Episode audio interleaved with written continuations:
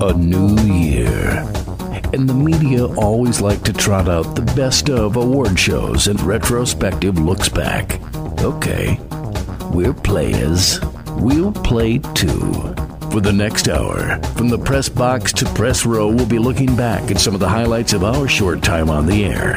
And because he's sitting behind the good mic in a custom fit blazer, here's your host, Donald Ware.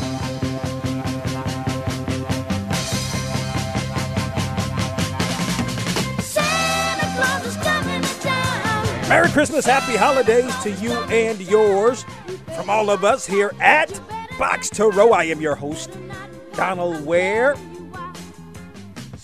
So excited because it's our year end review show here on Box to Row. You know, we do this each and every year where we take a listen back to some of the really memorable conversations that we had in 2022 as we look forward to 2023.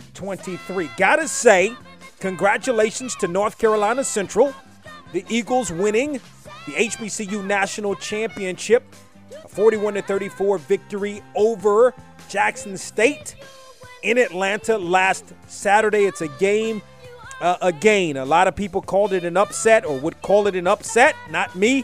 I thought that the Eagles would win the game, and ultimately the Eagles did. It was an exciting game. Like that's the best. I've been to. Let's see. I, have gone to every. Uh, I've gone to every game in Atlanta from 2015 to 2019. Uh, watched last year's game, uh, and for me, that was the most exciting of all of the games in Atlanta. And uh, now, obviously, you, you, you, if you're Trei Oliver, you got to be feeling really, really good. And this, you know, one of the things that's interesting, and of course, if you listened to the show last week, we had Charles Huff, the head football coach at Marshall, on the program. By the way, Marshall beat UConn in that Myrtle Beach Bowl. Now has won five straight finishes this season at nine and four. Charles Huff, a graduate of Hampton, again making him only the second HBCU grad to be a head coach at an FBS institution. And I wrote about this. I did a piece on this. Um, I did a piece uh, which is on uh, the box2row.com website called We Can Coach Too. That was the title of the piece. And it just talked about the lack of uh, HBCU grads that have been at the head coaches at the FBS level. Uh, again, Willie Jeffries the first going back to 1979, and Charles Huff the second hired in 2021. What a gap uh, that is! Um, and so, uh, really, uh, really dove into some things and talked about some of the coaches that may have opportunities uh, to be a head coach uh, at the FBS level if they choose to be so. I think Trei Oliver, one of those. Um, so I invite you to check that out on our website at box2row.com. Also on box2row.com right now, the uh, of course North Carolina Central HBCU National Champions. You can take a look at the final coaches and media polls as well as the HBCU Division II coaches poll where Benedict finishes number one as well. All of that on our website at box2row.com. Let's get started. Kicking things off in the month of January, we had a chance to catch up with the head men's basketball coach at Norfolk State, Robert Jones. He coached in a bunch of all star games, including the HBCU All Star game, which took place in New Orleans in April, uh, surrounded right around Final Four weekend in New Orleans. I'm to tell you, it was a great time. Had a wonderful time in New Orleans. And as a matter of fact, the HBCU All Star game to be uh, right around Final Four once again for 2023, this time in Houston. But Norfolk State head men's basketball coach Robert Jones joined us on the program back in January to talk about the program. Little did he know he was going to have an even bigger year than he was having and Norfolk State was having at the time of this conversation. Just speak to how you're growing, have grown as the head men's basketball coach at Norfolk State. You were an assistant at Norfolk State prior to that. I mean, I think that it's just like with anybody. Like you know, I, I kind of equate it to uh, a player that's like an NBA. You know, like when they first get in there as a rookie, they still try to figure it out. No matter if they're a good rookie or not, um, they still try to figure it out the landscape, and it might take them a couple years to really figure it out. And then they start to try to like reach like get in their prime and things like that. And um, you know, I'm not quite sure I'm in my prime or anything like that yet, but I do.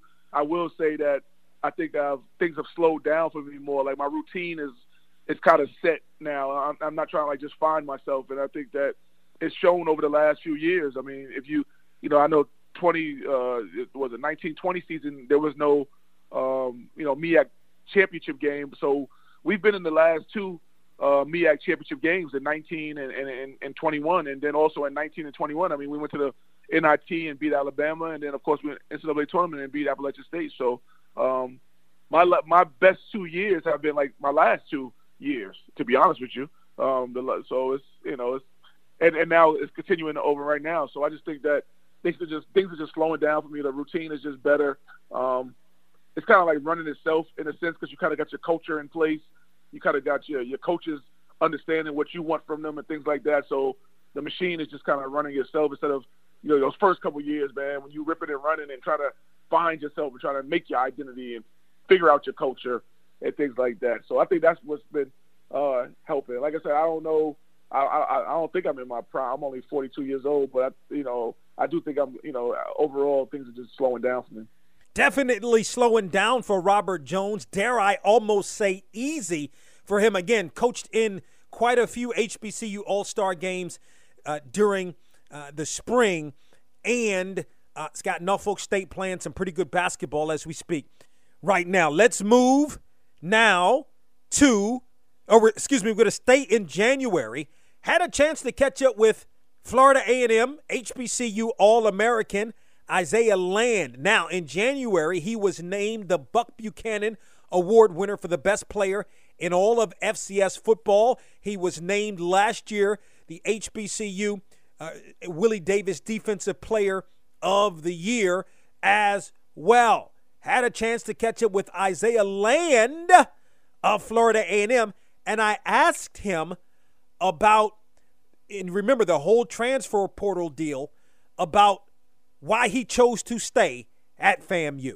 Coach, yeah, Coach Simmons and them was my like that was their first year, and that was my first year, so we were their first recruiting class. So I really just bought into like helping build FAMU. I saw that after that first season when we had went like seven and four, I think we had I just saw how much the program changed, and then I seen how it elevated even more after we went nine and two, and then it just ever since then, like every year we would have a winning season, you could see it on the on our campus that we had a winning season. Like most schools, I go to Alabama where they go undefeated, everything go probably look the same. They just add another trophy. But like at FAMU, we we watching them build new locker rooms and new weight rooms and stuff every time we win because it's it's bringing in more money and more stuff to the school. So I just like the fact that I'm helping but build something at FAMU and how it's a historical school, and like it's it's been big it's been uh, big time schools trying to get me to go in the portal and stuff lately, but I just really sticking and I really bought into like the whole FAMU thing,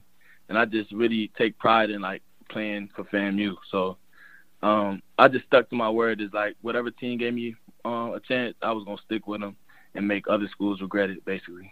Isaiah Land of Florida A&M didn't have the gaudy numbers like he had last year. They moved him more to the defensive end uh, position where he made all conference and again was an HBCU All American. And one of the big stories, really, of the the HBCU season was remember in the beginning when Florida A&M had all those players that were not eligible to play. Isaiah Land was one of those players didn't play the first two games, and then he did get on the field and put up um, some numbers. But uh, you heard him right there, Isaiah Land. That guy is a player. Also, in the month of January, had a chance to catch up with actress Javicia Leslie. Now, you're going to know Javicia Leslie. She played the role of Batwoman. She's been in a number of different series. She's a graduate of Hampton and uh, had a chance to catch up with uh, Javicia Leslie also in the month of January here on Box to Row. and the first black woman to play the role. I mean, that that has to be special for you as well. Yeah, that's an honor as well. I mean, I'm black all the time. So I don't know if I if if I, I look at it like that. I look at it more like um this experience is going to allow it to make sense that anyone can play these superheroes and that it's not restricted to a specific gender or, a specific race.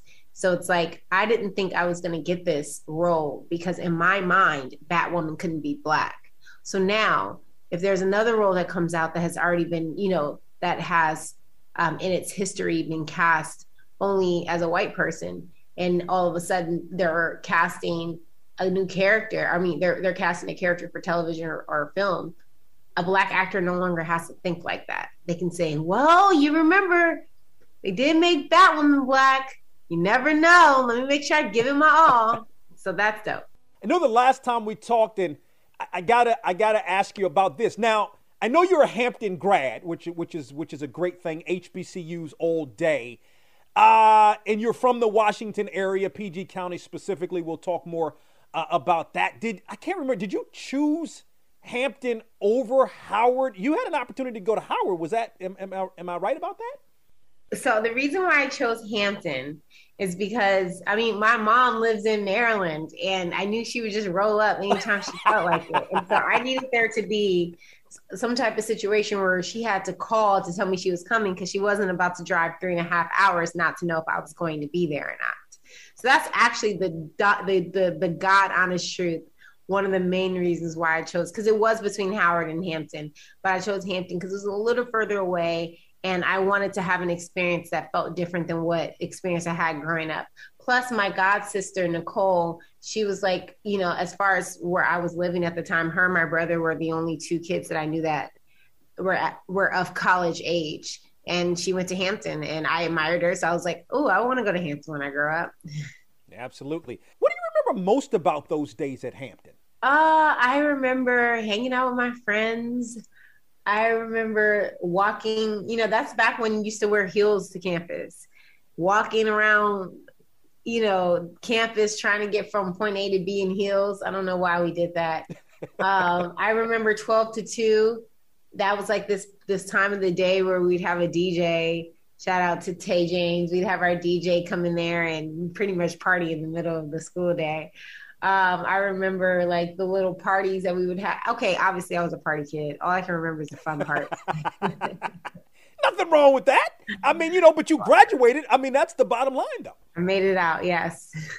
Javicia Leslie, who played the role of Batwoman for seasons two and three. It's our 2022 year end review show here on Box to Row. I'm your host, Donald Ware. We've got plenty more of the show on the other side. Merry Christmas and happy holidays. The old Renaissance is the new Renaissance, standing on tradition while embracing the spirit of distinction. This is the Harlem Brewing Company. Uniquely crafted beer brewed to deliver a taste, a sound, and a feeling that can only be described in one way Harlem style. So come and take a trip on the A train with our Harlem Sugar Hill Golden Ale and our Harlem Renaissance Wit Beer, the neighborhood original. Sponsored by Harlem Beer Distributing North Carolina, served in total wine all over North Carolina, Fresh Market in North Carolina and Virginia, Weaver Street Market in Raleigh, Durham, Carrboro, and Hillsborough. You can also purchase in Durham at Zweli's, Saltbox, Sam's Bottle Shop, and Bull McCabe's, and in Greensboro at Elm Street Lounge and Cooper's Ale House. You're listening to From the Press Box to Press Row. From the Press Box to Press Row. Box to Box to Box to Box to Row. The best and brightest of the sports world are with us every week from the press box to press row. But don't take our word for it. Sit back and enjoy more of our look on the air with Donald Ware. Santa baby just slip a sable under the tree. Lastly, in the month of January, had a chance to catch up with Miami head men's basketball coach Jim Larrañaga. and talk with him about, you know, I wanted to reminisce with him a little bit about his days at George Mason, where he had a lot of success, but also talked with him about his team as it was currently constructed again back in January. And I don't know if you look at these things, but you were picked to finish third from the bottom uh, in the ACC, and right now, about you know, I mean, we're about what a third of the way through the season. Uh, you're atop the conference. Well, what I've told my players and our fans is that the ACC regular season race is a marathon. And it's not a sprint where you get out in front like we have right now, and all of a sudden that means you're going to have a great year.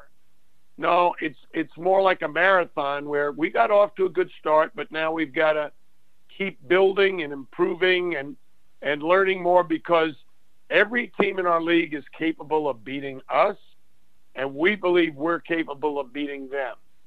And for us, we've had four straight home games, followed by two straight road games, and we were able to split the road games and win our four at home. So I, I think whoever wins the regular season is going to have to win all of its home games and then, you know, maybe at least half or more of its road games.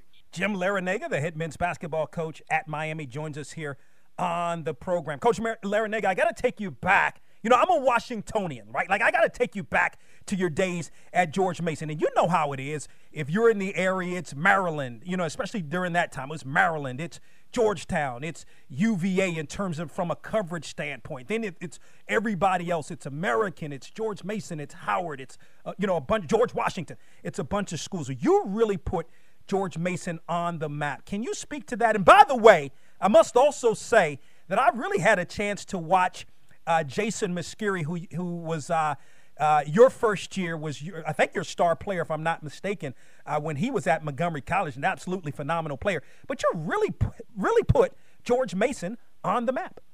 Well, uh, first of all, I had a fantastic coaching staff, and they were able to recruit the right, right players for us. One of those coaches is Bill Courtney, who's on my staff at Miami right now. And he helped recruit Jason Miskiri, who was our first point guard recruit. He started for us for two years.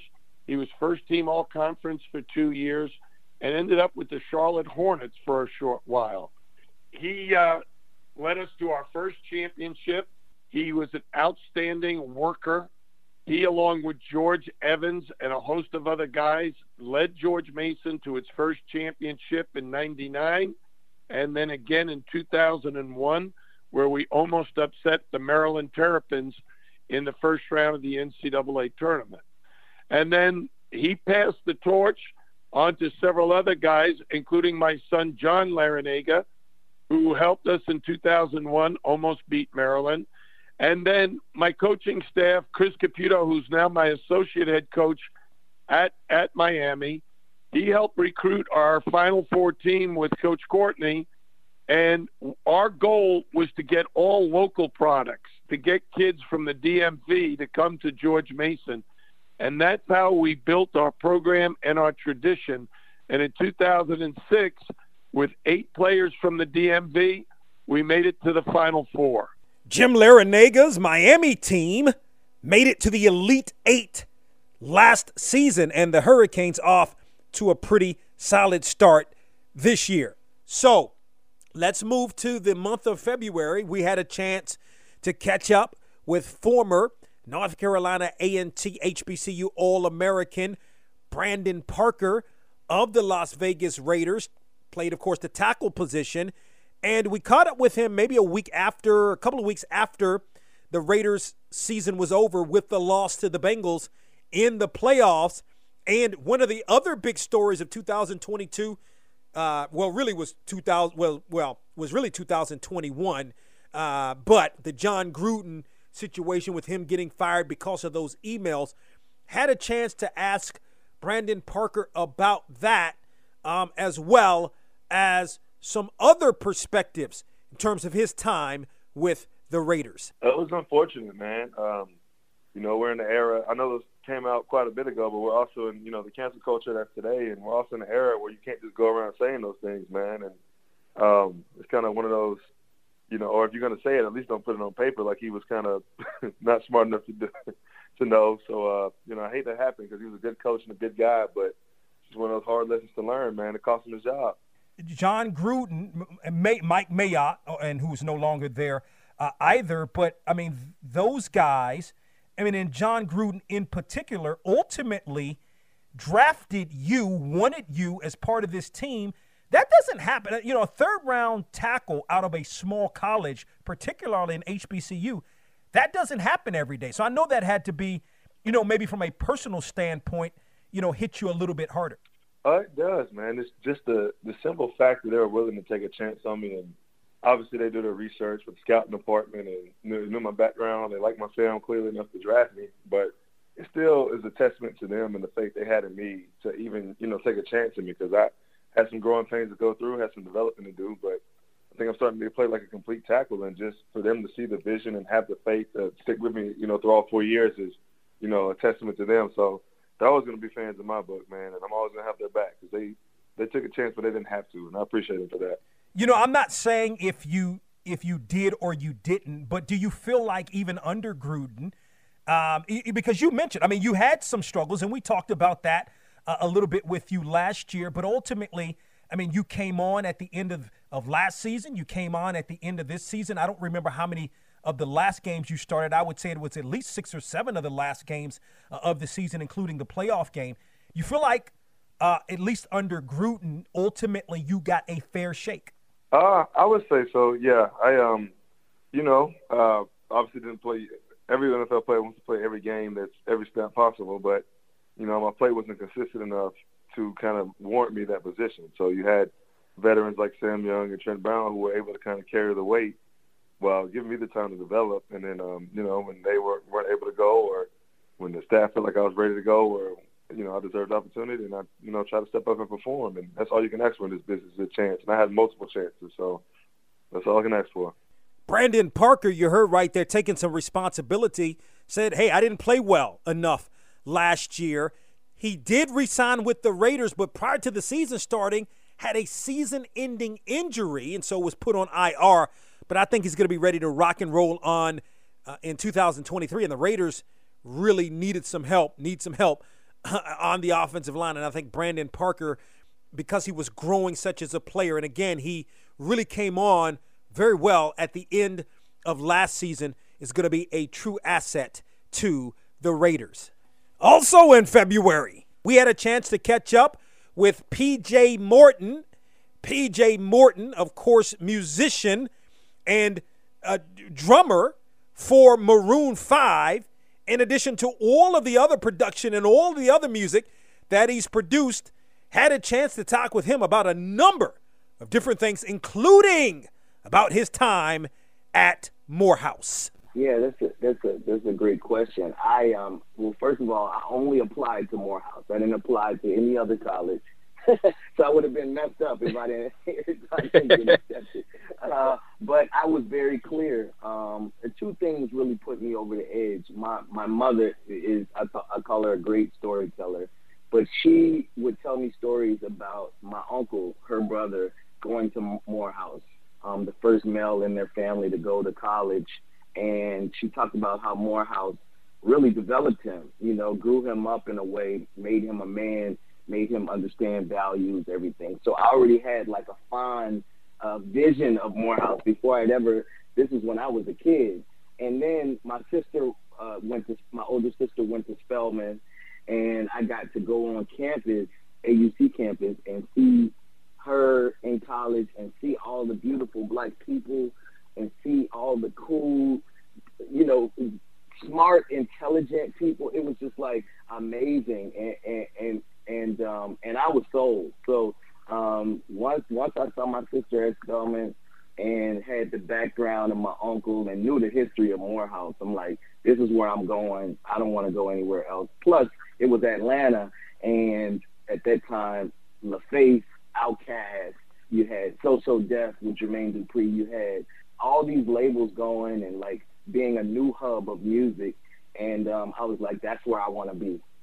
Yeah, no, it's it's very interesting. Did, were you in school at least partially He he was younger than you, but John David Washington. John came. Yeah, John came while I was still there. Yeah, he came while I was still there.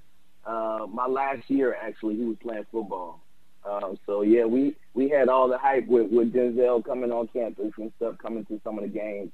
Um, so yeah, we, we were there at the same time. Yeah, because I know when we talked with him, he mentioned, you know, the, one of the, the his most fondest memories of Morehouse, and it's probably at all HBCUs, is the, the the calf and the fried chicken, whatever day the fried chicken came through. You know. for sure, for sure. yes, sir.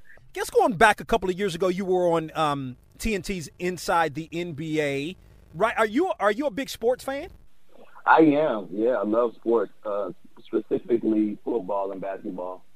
Okay, uh, uh, so being right there in New Orleans, are you a Pelicans guy? I am. Yeah, yeah, I'm a Pelicans fan, man. We, you know, we're new fans. We, we, I wasn't a uh, when when they brought the Hornets to New Orleans. I wasn't on. I, I was still living in California, and I didn't like that uh, with the Charlotte Hornets. So I'm like, I don't want somebody else's team. so when we turned into the Pelicans, I, I, I I'm fully behind the Pelicans. We're building, and uh, we're gonna figure it out over here. but yes, I'm, I'm a Pelicans fan. Yeah, and then man, what, what's up, Sean Payton retiring, man? What, what, are your thoughts?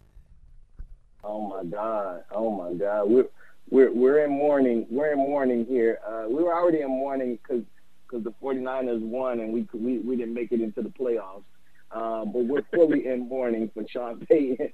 Sean Payton has set, you know, he set the culture for, for a winning football team. I mean, we lost my whole life basically. you know what I'm saying? And uh, Sean yeah. Payton really changed the game. And uh, and so we're in.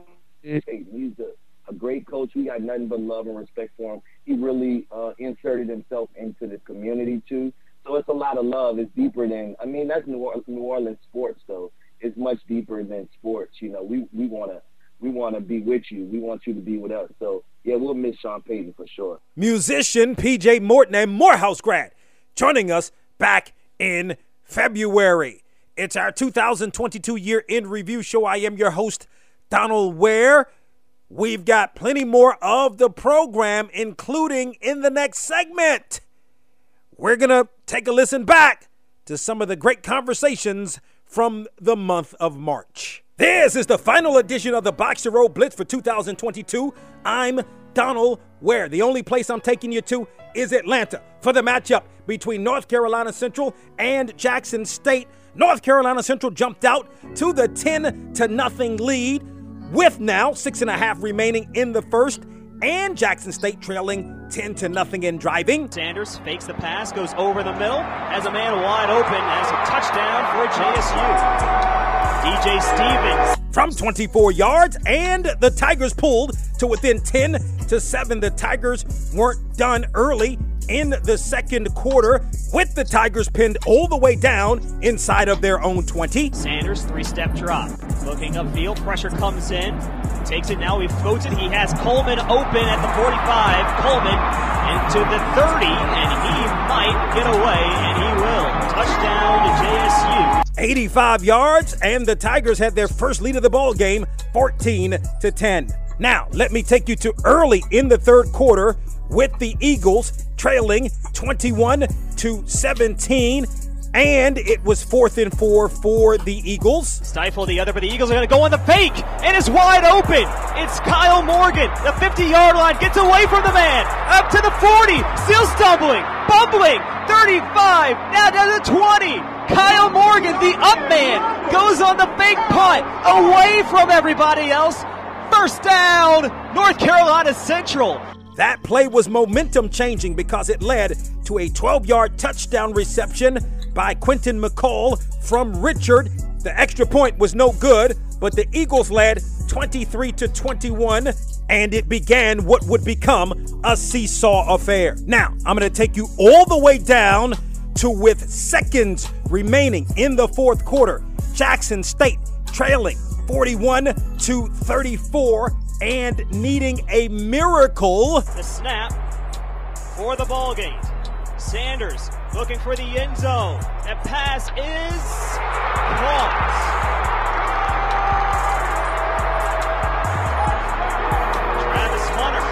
From 19 yards out. The PAT was good. We were tied at 41 heading to overtime. North Carolina Central got the ball first in overtime and with the Eagles driving. They push him forward.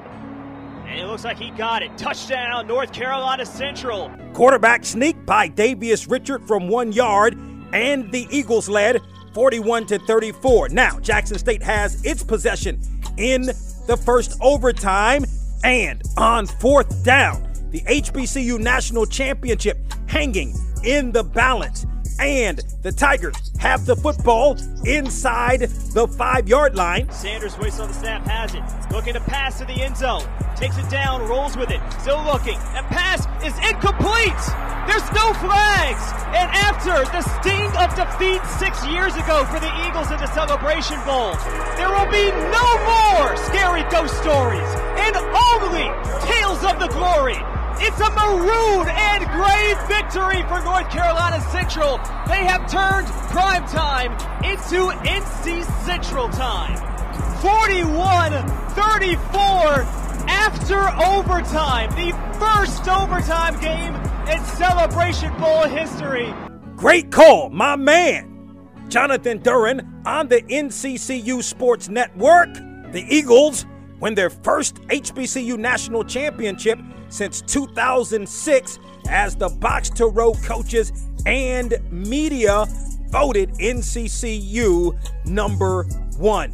Since this is the last episode of the Box to Row Blitz for 2022, listen very carefully and write this down. Box to Row, the radio show, airs weekly on radio stations across the country, as well as Fridays, 6 p.m. Eastern, 3 Pacific, on ESPNU Radio on Sirius XM. That's channel 84.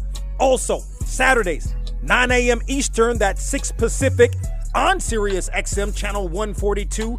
To find a radio station in your area that carries the program for the HBCU All America teams as well as the HBCU coaches and media polls for great conversations with those from around the world of sports and entertainment or for more information, log on to boxtorow.com. Have a wonderful holiday and a happy new year.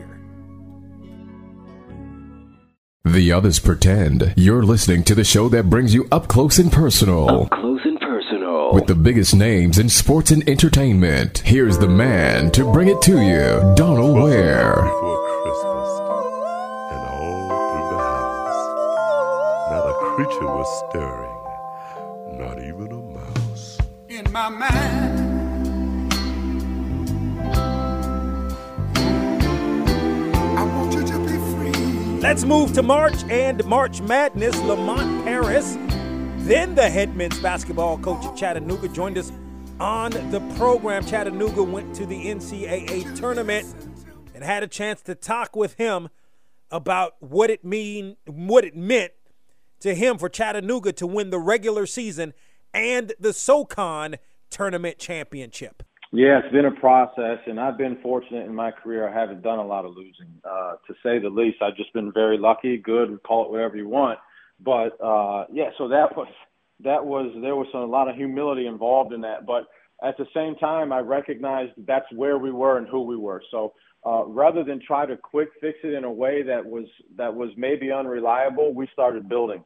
I wanted to build, and I wanted to build and and how we were going to do things every day, how we were going to practice, and how we were going to uh, be as students, how we were going to communicate, uh, how we were going to respond to coaching, how we were going to respond to adversity and successes, uh, how we were going to be with uh, with our parents and thanking them for the opportunities that we've had in life. Like it started with all of that. It started with all of that. And then we finally, ultimately, one day progressed to basketball. I didn't do one basketball thing with this team when I got here for at least a month. And, and uh, we, we, we impacted so many other things that the, the final uh, byproduct ended up being championship level basketball. And uh, uh, that's just my plan. It's my strategy. I've seen it, lived it, been around it so many times. I've, I've sat on the sidelines in probably 25, 26 NCAA tournament games. And so you see what makes guys tick. How do you get there? What's conducive to winning? What's not conducive to winning. And you take all that in and you see that, and I just transfer my experiences onto these guys, and they've accepted that and allowed me to coach them. But yeah, so we built up. We got some really good players, some great kids. Uh, uh, that have developed, and, and here we are, and we're winners. And, and last year, you know, was a, we started off nine and zero last year, and we got one vote in the top 25. And so COVID didn't hit us, so it was about to happen last year. Uh, but we had to wait a year for it, and so it, it made the wait all that more special. Lamont Paris, now the head men's basketball coach at South Carolina. In March, we had a chance to catch up with two of the great producers, DJ Scratch and RZA, joined us right here on Radio Boss. And I had a chance to ask RZA a number of different questions. We, we talked a little sports and we talked about the New York Knicks. Big enough, big enough. What you got for me? Let me see, man. I don't know you. You you know you're from from New York, right? Like I, I mean, what are you, Knicks, uh, uh, uh Nets? You know what? And Giants first. I'm Nets. I'm Knicks first. I'm Nets second. So if the Knicks ain't doing it, I'm watching my Nets. hey, look, Okay. R- RZA, I gotta be honest with you, man. Listen, the, the I mean, I know not for you since you a Knicks fan. The Knicks, for the way that the Knicks are playing, are on national TV way too much. We talk way too much about the Knicks. I know it's New York. I get it. We talk way too much about the Knicks. You know what I'm saying? But you know what though? Listen, it's the look. We got the biggest antenna in the country on our buildings. Right. So we get the we get the we get to control the signal, baby. hey, look, I can't even, yo, I can't even be mad at you for because you're absolutely right with that. You know, but, but you know, the last couple of last couple of games have been playing some decent ball though. oh look, no, don't count us out, man. You know what I mean? Don't count, never count count us out. You know, we we definitely, you know, the team makes it to the playoffs. So many, I mean, more playoffs than probably any other team in franchise history as far as playoffs. But we just gotta we just gotta get over those humps and get that and get get one of those rings back, man. We haven't had a ring. We, I, we I think we I think our ring is so old that uh, they changed the metal they use. Hey, man, but yo, yo, yeah, go ahead. no, I'm saying, but no, look, I love the Knicks. I'm, I'm proud of the Nets. Somebody was arguing the other day about the Knicks and the Nets, and I was like, look, I'm putting Knicks first because the Nets used to be across the bridge. All right, so now they now they're in Brooklyn, so we gonna them that love. But it was New Jersey at first, yo. You know what I mean? When I was a kid, um, but with Kevin Durant on that team, I think it's a blessing. It's a blessing for the whole city. So let's let's start there. You can't lose. I mean, would you have rather KD and Kyrie come to the? I guess you would have rather them come to the Knicks. We wouldn't even be talking about the Nets had they come to the Knicks. you know what? I was rooting for that. I don't know who made the bad deal on that one. Okay, who made the bad deal? We need to put him on the show and, and ask him what type of DJing was he doing when he didn't make the proper deal to get Kevin over to the Knicks. Because trust me, I bet you this. Look, the Knicks play in, in, in Manhattan, right? In Madison Square Garden. Right. And uh the, and uh and um you know the Nets play at the Barclay in Brooklyn. But I could bet that Kevin Durant lives in Manhattan. Probably so, man. Probably so. You know. That was RZA talking a little Nets and Knicks. We had a chance to catch up with both both RZA and DJ Scratch on that particular episode. Staying in the month of March, and you talk about the series All American Homecoming really puts the spotlights on HBCUs. We had a chance to catch up with one of the actors, Cory Hardrict, who plays one of the baseball coaches uh, on All American Homecoming, and he joined us right here on Radio Boss. Involvement, I mean, you may be an HBCU guy, I don't know, but how much involvement are you an HBCU guy? How much did you know about HBCUs prior to this role? I can say I didn't know much. I'm, I'm gonna be honest with you, and then um, you know I feel ignorant for saying that, but that's the truth. Um, so what I did was I started doing a lot of different research and watching all the greats who went to HBCUs. Uh, I even digged up Denzel's commencement, uh, the speech he did for uh, I believe it was Dillard at an HBCU, and uh, it was so moving. I was just like, wow, HBCUs have like this power that no one really taps into on a whole and I feel like it goes unnoticed and missing um, just in the world of just college, you know, and it should be, you know, given more respect, you know, of HBCU. So I really was just like, it would be an honor to be a part of it, to just bring excellence, especially Black excellence, to, you know, HBCUs through the show and what I can do to contribute to it to make it grow. And then I started, you know, just just just studying up on it more and reading more about it and who all went to HBCUs and I was just like wow this is this is amazing you know just to see. Um so I'm I'm I'm I'm, I'm very happy that I'm I'm being more knowledgeable of it now. Cory Hardrict playing the role of baseball coach Marcus Turner on All American Homecoming. The best and brightest of the sports world are with us every week from the press box to press row. But don't take our word for it. Sit back and enjoy more of our look on the air with Donald Ware. In my mind.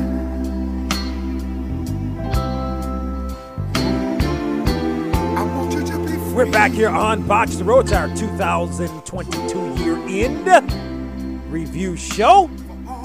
And we're going to continue in the month of March. And, in matter of fact, the latter part of March, because one of my favorite times of the year is right around the latter part of March, April, in preparation for the National Football League draft. And there's always quite, quite a few HBCU players uh, that have opportunities to be drafted. Now, when you look across the landscape of the National Football League, not enough players in my mind are drafted and more signed as free agents. So, going to March, had a chance to catch up with Joshua Williams, excuse me, of Fayetteville State cornerback, had a chance to talk with him about how he at that time was preparing for the National Football League draft coming out of Fayetteville State. Uh, it's definitely been, um, you know, just a breathtaking experience, just soaking it all in. But you know, at the same time, uh, you know, I'm, I'm going there ready to work and and just show you know these guys what I can do and what I'm made of.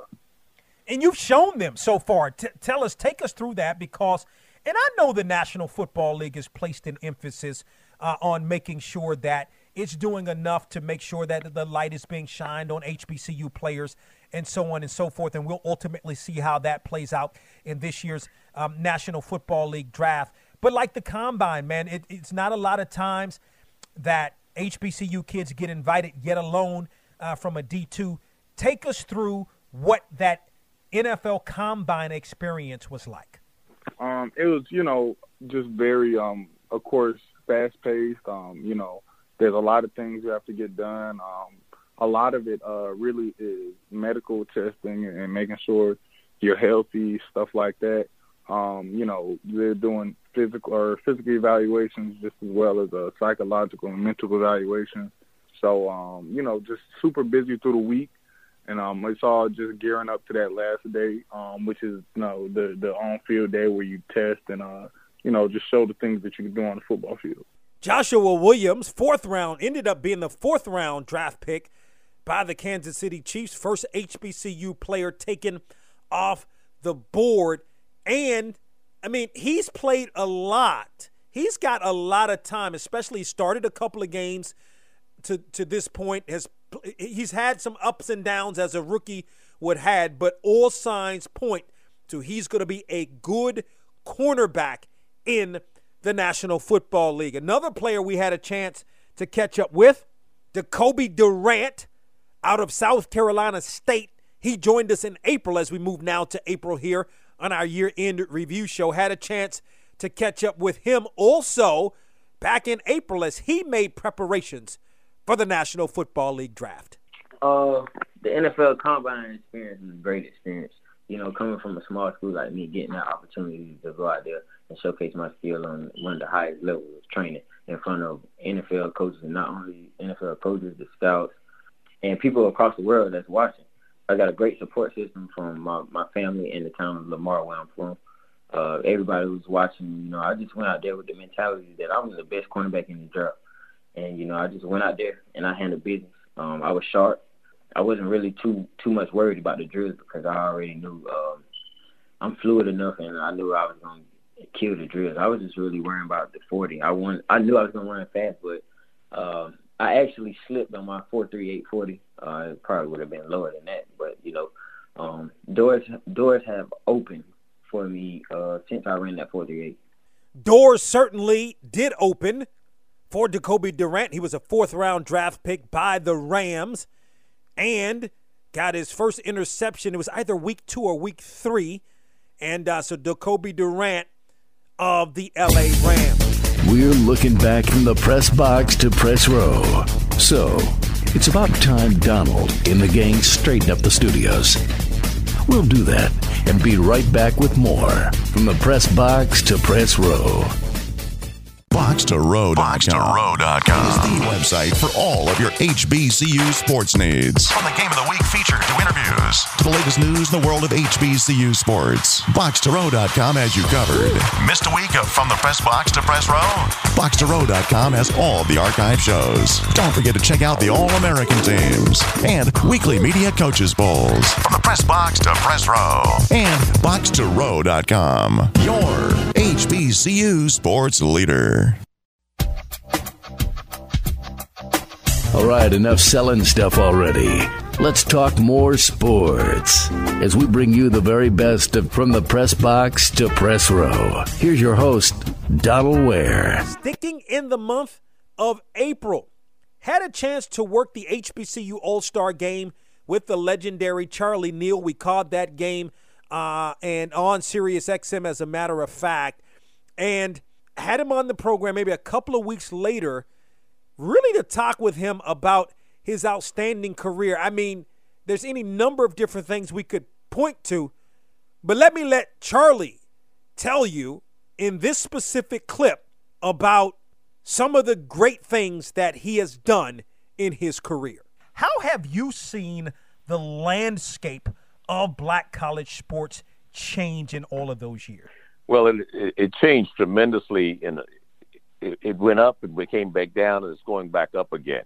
Uh, one of the things, uh, and we talk about BET. Uh, first of all, the, the you have to remember that HBCUs back in the 60s, 70s were very popular in terms of athletes moving on to the next level, and that's because those athletes, the the Willie Laniers of the world, the Lem Barneys of the uh, they they couldn't go to Ole Miss and they couldn't go to Alabama. They couldn't go to Texas and a lot of those schools. So uh, a lot of those, I said, quality and and top notch athletes that went on to play at the next level came from historically black colleges and universities, and that was long before integration. And so when integration started, Alabama started bringing in black athletes, and Ole Miss and Texas and the schools in the South and Southeast started bringing in uh, African American athletes, then the landscape in terms of the uh, qual- like, oh, I don't want to say the quality, but the the top notch players were not at those HBCUs. Yes, there were still some there, but it wasn't like you when you looked at Grambling and how many people they sent to the pros, or Jackson State sent to the pros, or Southern University sent to the pros. Uh, basically, they all came out of that era of the 60s and 70s. And so when integration came about, when those African American athletes could still to, could go to the PWIs, then some of that shiny uh, armor was taken away from the HBCUs. But I, what has happened recently, and you, I, I give Deion Sanders a lot of credit for some of this. Young people are starting to understand, and, and I've been preaching this all along. But you know, it's one thing to to to say it, but for for them to witness it and for it to happen to them, then they understand that if you are good enough as an athlete, they will find you. You could be at uh, Xavier University, an NAIA school.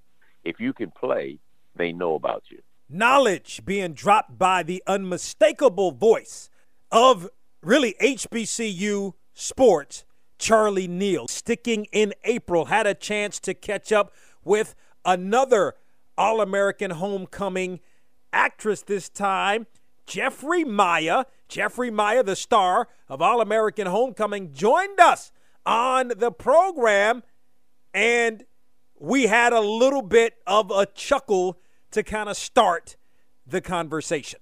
I was looking on your Twitter page and I had to laugh uh, a little bit because you said the DMV is hell's lobby, which is so funny because that is so that is so true. Like, what was your experience the last time at the DMV?